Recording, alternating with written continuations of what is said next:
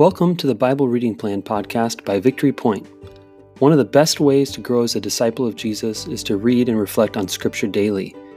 We created this podcast to guide you through our daily Bible reading plan that helps us dwell in God's Word as we grow together in listening to the Spirit. Whether you're on your commute, doing dishes, or just getting up in the morning, we're glad you tuned in.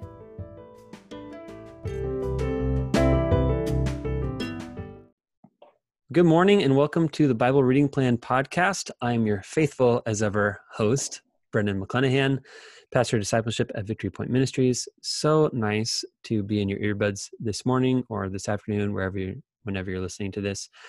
Um, joining me this week on the podcast is drumroll, please, uh, Jesse Like. Hey, good morning, Brendan. Good morning, Jesse. You have been on the podcast before, and I'm circling back around to you because I loved having you on the podcast, and I thought it's been too long. Yeah, it's it's really fun to go on the podcast. I think it's a great way to explore scripture together, and I um, mm. always come out with new insights and new thoughts that I probably wouldn't have had if I just read it by myself. You know, me too, Jesse. It's like, uh, and I love being in a spot where I get to talk with a different guest every week. And I'm convinced that I would come to different conclusions and different insights about the passage if there were different guests joining me and um, it's fun to see the passage kind of get passed back and forth between two different people and how it just sheds different light. I was talking to someone this last week who said they listen to the podcast every morning and they said um, before they listen to the podcast they read the bible passage which is on our website victorypoint.org and uh, they read the bible reading plan for that morning um, and then uh, they and then they journal about it and develop their own observations and then they listen to the podcast. That's kind of their morning ritual. And um, and she said you guys always come up with different things than i came up with. And i think that's a great aspect to the scriptures. It hits us all a little bit differently. And so it's great to have you on the podcast. So thanks for joining me and um, you know offering your perspective and insights to these passages. And as you're listening as our listeners are listening to this podcast um, if you haven't yet read these passages i encourage you to just pause the podcast. Consider consider reading this on your own for a minute uh, jotting down your own reflections or just praying through your own reflections. Um, this morning for example reading acts 1 6 through 14 which i can't wait to digest with you jesse. Um, but open up your Bible to Acts 1 6 through 14, pause this podcast, um, and ask God, what are you saying to me? Um, one question I've been really loving to ask is, what bothers me about this passage? What is what's what am, what upsets me, or what challenges me, or what am I uncomfortable about in this passage?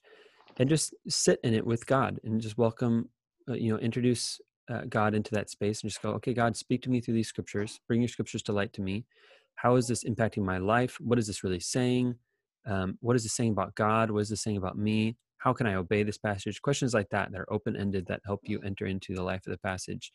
And then come back and resume the podcast, and uh, we will uh, we'll get to have a chance to talk about it together.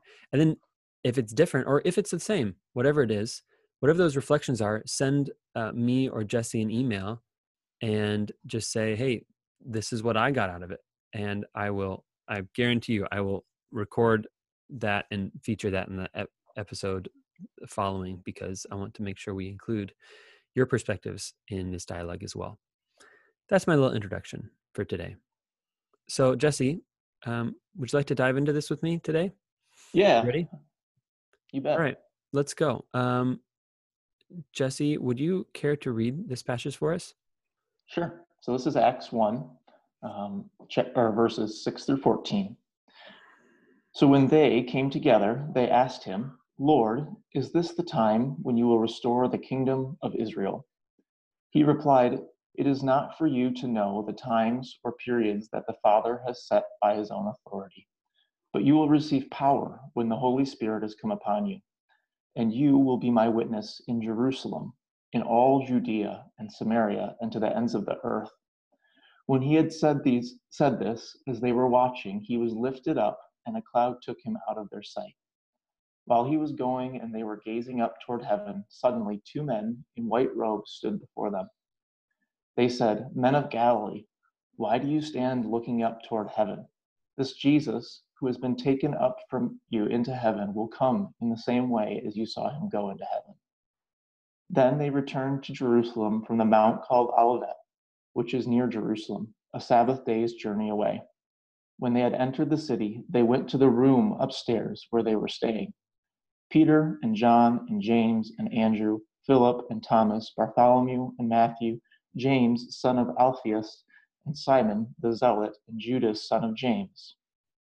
All these were consistently, constantly devoting themselves to prayer, together with certain women, including Mary, the mother of Jesus, as well as his brothers. Thank you, Jesse. Appreciate that. So, Jesse, what are just your first gut responses to this passage? Hmm. I think a couple things that initially strike me is um, the disciples, you know, that they in this passage, the disciples, those that have been with Jesus, are still asking the question about the restoration of Israel, the kingdom of Israel. Um, I think that strikes me uh, mm-hmm. because that that was something that the people, the Jewish people, were looking for. Is like they were expecting more of a militant king, many of them, um, but Jesus came differently than that. And and this is after his death and resurrection, and and they're still looking kind of like the restoration of Israel, and it feels like they're looking for it in their understanding of what the kingdom of Israel is. Mm-hmm. Um, so that strikes me, and it makes me question, you know, what's my understanding and expectation of how the kingdom is revealed? Yep. Um, what's my understanding and expectation of what's restoration really mean in the kingdom of God? Yep. Um, so I think that's one thing that really stood out to me. Yeah, let's just go with that for a second because that was the one that stuck out to me too and I would love to hear your other reflections too. Um, there's there's uh, two main or maybe three main things in that one little sentence that are troubling to me, and they're the, th- the three parts of the sentence. Uh, Lord, is this the time when you will restore the kingdom to Israel? Lord, is this the time when you will restore the kingdom to Israel? And Lord, is this the time when you will restore the kingdom to Israel? You know, so the first one is the time frame, um, and I am directly applying this. free of me, but I'm directly applying this to our current situation with Victory Point. This desire to get some kind of time frame. What do what can I expect out of this thing? Some people are expecting Victory Point's going to open up May 31st, Pentecost, uh, which is two Sundays from when this is, podcast is airing. Um, hey, we're going to get back to normal. The church is going to open up. We're all going to get together, gather together. Is this the time when you restore the kingdom to Israel? You know, when when are we going to get to do this? Other people are more cautious and like, uh, it's going to be like a year before we all get together. And um, what what's the time? Our desire to know the timelines of things. There's a certain part of that that's like um, where Jesus says literally, it's not for you to know the times or periods. you know, don't ask. You're asking the wrong question. Mm-hmm. Um, but there is also a need for us. We we just acknowledge human need. It's it's uh, there's a need to know what to expect. Um, so I'm just identifying with that, I guess. And then, is this the time when you will restore the kingdom to Israel? Jesus responds by saying, "The Holy Spirit's going to come upon you." Yep. it's not me. I'm going to be up in heaven, chilling with the Father, praying for you every single day. You know, like I'm going to be your cheerleader. Like I'm going to be cheering you on from heaven. Um, I'm going to send the Holy Spirit to be with you. You're going to do this. You're going to restore things. You're going to restore the kingdom. Um, so stop looking at me, you guys. Um, you are now in, uh, you know, on the front lines. You can't just hide behind me anymore. Um, so that's another part yeah. of the thing and then also like restore the kingdom like you said restore the kingdom to israel like this is way bigger than the jewish uh you know understanding uh, that they previously had where we are the one nation that uh, is the, the blessed of god and we are going to be a holy nation um and they always constantly forget like blessed to be a blessing you are going to yeah. be a light to the nations and uh, the disciples are so small thinking in all three aspects of this question Yeah, and I think I think that's a reflection. I think we reflect that as disciples too. We oftentimes um, allow our our current understanding of things to shape our. We almost project like God must think like I think about this.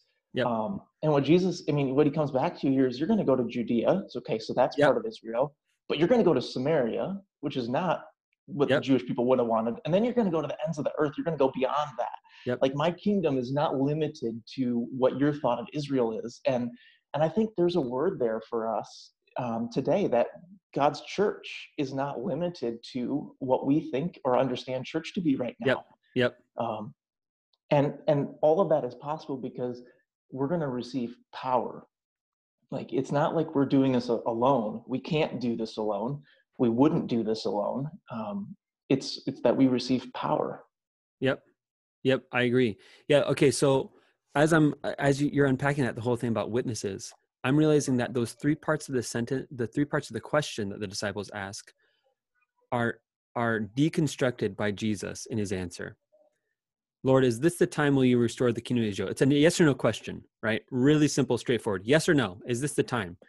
And instead of responding yes or no, Jesus deconstructs her question. It is not the time. It's not me. It's going to be you are going to receive power from the Holy Spirit. And it's not about Israel. This is about the ends of the earth. You know, is about outward from Israel to the ends of the earth.